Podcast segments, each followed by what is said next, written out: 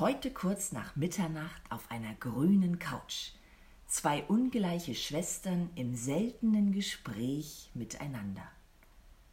Wer ist dein Vorbild? Hm, ich weiß nicht. Was ist eigentlich ein Vorbild?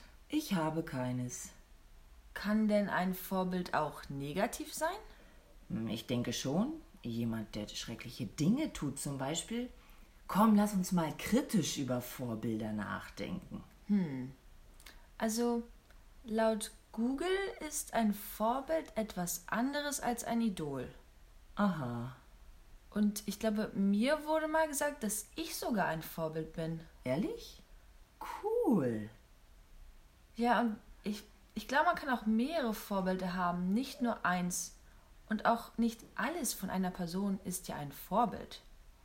Ein Vorbild zu haben kann vielleicht weiterhelfen. Oh, ich hab's, mir fällt was ein.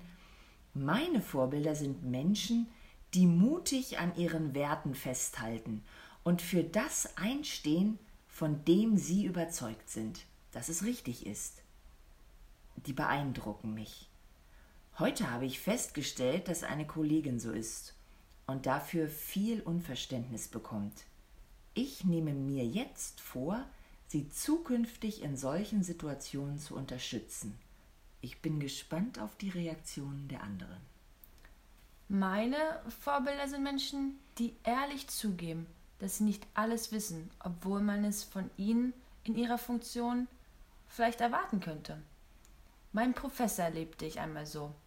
Ich habe für mich erkannt, dass Nichtwissen keine Schwäche ist, sondern eine Stärke. Ich muss nicht alles wissen. Niemand ist perfekt. Ich kann das so hinnehmen und mich bemühen, dieses Wissen zu erlangen. Er tut es ja auch immer wieder, denn man lernt ja nie aus. Und meine Vorbilder sind Menschen, die in der Lage waren, sich aus den vertracktesten Lebenssituationen zu lösen und alle Sicherheiten hinter sich zu lassen. Ob mit unglaublicher Kraft, äh, scheinbarer Planlosigkeit oder beeindruckendem Willen und Kreativität. Sie alle zeigen mir Möglichkeiten auf, neu zu beginnen, so dass ich nicht im Stillstand verharren und alles aushalten muss. Oh ja, und meine Vorbilder sind auch Menschen, die einfach ihr eigenes Ding machen. Die bewundere ich. Es scheint ihnen egal zu sein, was andere über sie denken. Sie streben nicht danach, in unsere Gesellschaft hineinzupassen, und das müssen sie ja auch nicht. Was wäre, wenn ich so leben könnte wie sie?